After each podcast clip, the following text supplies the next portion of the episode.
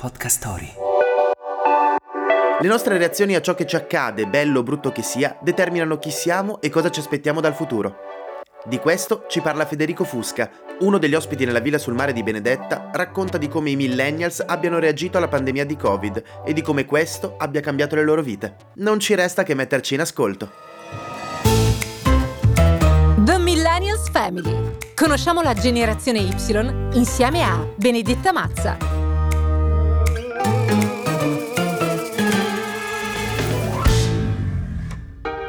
Senti Fe, tante volte noi ragioniamo no, sulla vita, noi millennials, o meglio chi ha chiaramente due neuroni che fanno contatto, quindi Pochi. pochi, però spesso ci facciamo domande perché siamo in effetti in un periodo storico un pochino particolare. Secondo te com'è la vita oggi per un millennials? Dammi un aggettivo. Complicata, Ma ma sorprendente. sorprendente. In che Io, cosa io mi, baso, mi baso sulle mie esperienze, quindi per me è stata sorprendente. Ma questo lo so, anche perché in realtà secondo me eh, quando magari una cosa va storta sembra che vada in una direzione, ha la possibilità, in base ovviamente al modo in cui ti relazioni a quello che sta succedendo, Certo, di prendere una strada totalmente opposta. bravissimo. Quindi alla fine diventa anche sorprendente, Però- se la vivi nella maniera giusta. Io ti conosco tu hai un carattere che ti aiuta. Mm. Anch'io mi, mi rivedo nel tuo carattere, nel senso che siamo persone magari che hanno sempre quella visione del bicchiere mezzo pieno e questo Bravissimo. aiuta tanto. Però, tipo, in un momento di sconforto, visto che spesso capitano, ti sarà capitato anche Eh. te. Ma qual è il pensiero che ti risolleva? Il pensiero che mi risolleva è mia figlia. È tua figlia. Ma sicuramente nelle cose più belle che hai.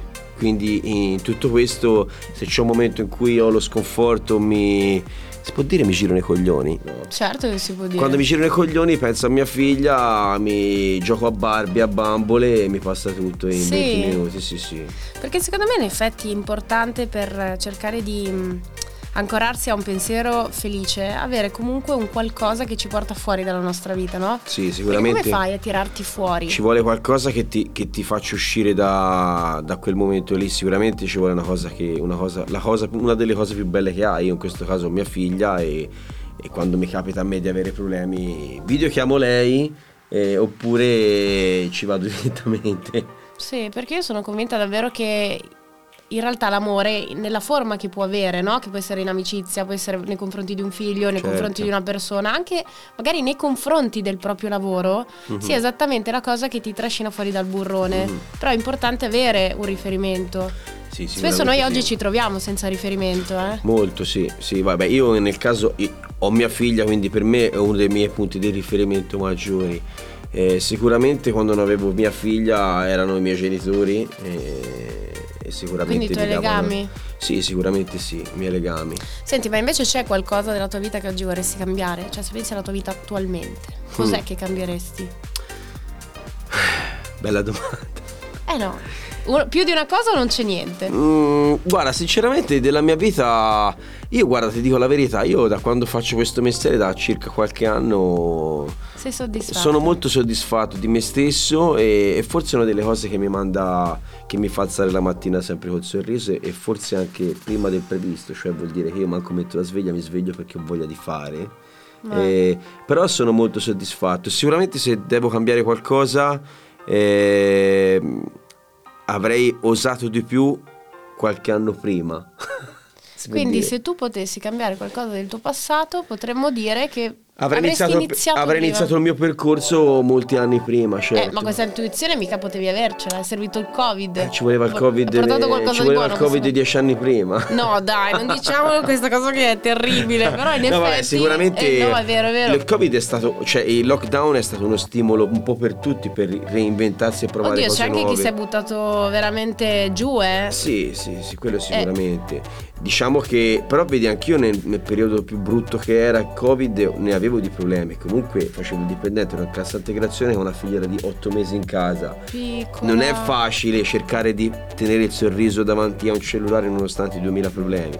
Quindi sicuramente, eh, vabbè, io ho avuto, la mia, ho, ho avuto mia figlia come obiettivo Come di stimolo, come stimolo sì. obiettivo di vittoria, ecco. Sì. Quindi per lei, se in quel momento sì. non vedi per te l'obiettivo, lo vedi per qualcuno che ami. Sicuramente sì, sì.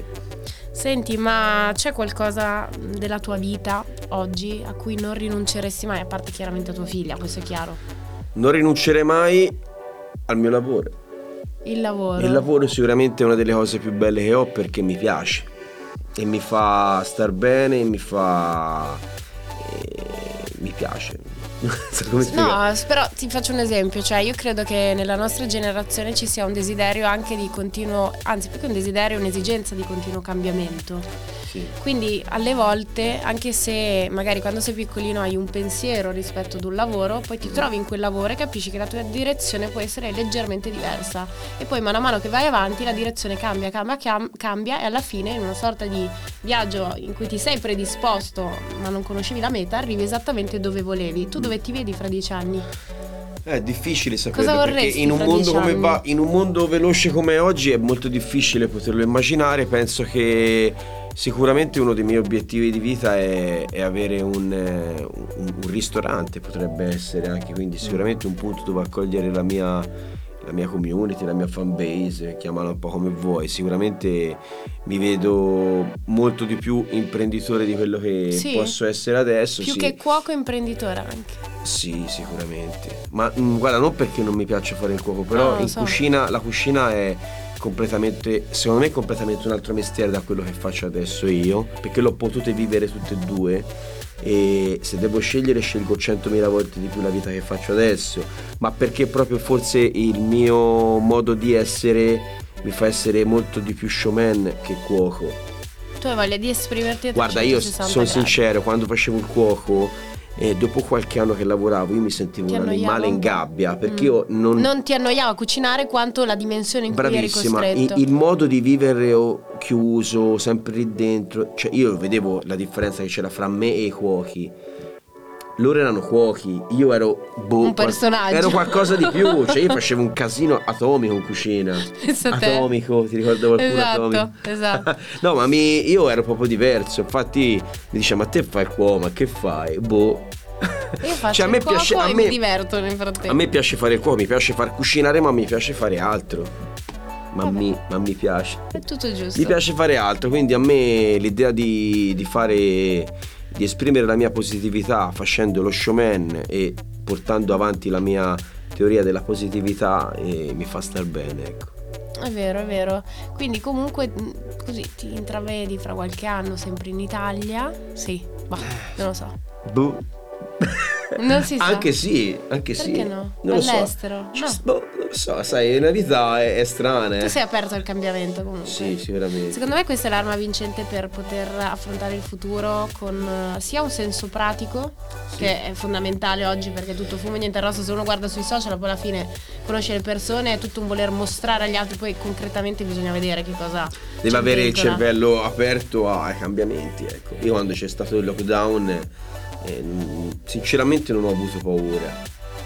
Eh, la paura tu lo sai che è il limite più grande che c'è, Quella- quello che ti e frega. c'era tanta gente aveva i, i miei genitori avevano paura per me in quel momento.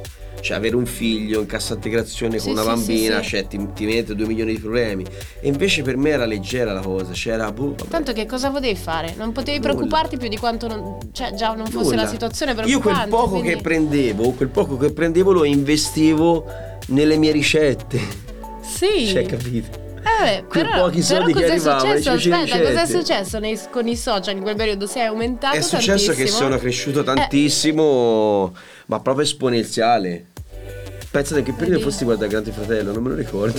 Sì, no, allora in quel periodo diciamo che eravamo tutti a fare dirette, cose, però così Il banale, pane. no? No, aspetta, io non sono una cuoca, ok? Però anche io nel mio piccolo mi sono cimentata. Vedi? Perché ovviamente ti dirò la verità, di solito sui social quando le ragazze che si fanno vedere belle, bellissime, sono super segui. Oh, durante il lockdown, secondo me il primo segui era verso chi dava delle Sì. espressioni artistiche in cucina, perché avevamo tutti voglia Brava. di iniziare Ma a poi, fare un guarda, mestiere. in quel periodo mi ricordo, io partivo le dirette, onesto, 25 persone in linea, E poi? nessuno. E io, eccomi qua ragazzi, che spettacolo, ma che problemi c'è? Ma chi se ne frega, facciamo il Cioè, ma chi pane. ma chi è sto pazzo? Questo è pazzo. E la gente guardava, schiacciava like. Eh, sì. E poi diventavano 30, 35, 40, 40, 50, 100, 200, 300. Spacchiamo il mondo ragazzi, ho detto. E tu eri felice? Ti dava felicità questa, Questa cosa mi, mi metteva, mi metteva il gas. Io, io, io Hai bisogno ho di bisogno di benzina per vivere.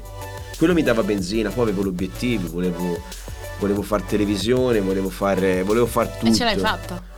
Sì, Eh però non mi sento mai appagato, è quello il problema. Forse è quello uno dei miei limiti. Ah, forse quello invece è, uno- è una grande opportunità perché vuol dire che sei sempre portato a fare qualcosa in più, non ti siedi. Ho sempre fame, ho sempre fame per il semplice fatto che forse in quel periodo l'ho patita la fame, tra virgolette. Sì. E anche se mi ritengo sempre fortunato, eh, per carità No, di no, Dio. no. Però io sono convinta che esatto. La fame ti porta ad avere anche sempre più fame, quindi io penso che da uno come me che cresce dal niente Mhm.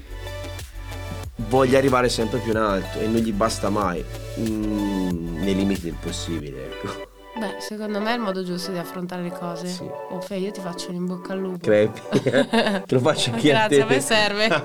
Viva il lupo! Sempre. Bella Benny, vieni qua, non te Grazie. l'abbraccio.